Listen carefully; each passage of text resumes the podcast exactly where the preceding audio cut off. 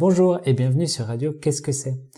Pour ce nouvel épisode des recettes de grand-mère avec ma grand-mère Madeleine, nous allons voir la recette du... cake aux poires. Très bien. Nous prenons 3 œufs, 160 g de sucre en poudre, 150 g de farine, un tiers de sachet de levure, 160 g de beurre demi-sel, une boîte de 460 g de poire William au sirop ou autres fruits. Préchauffez le four sur 6 ou 180.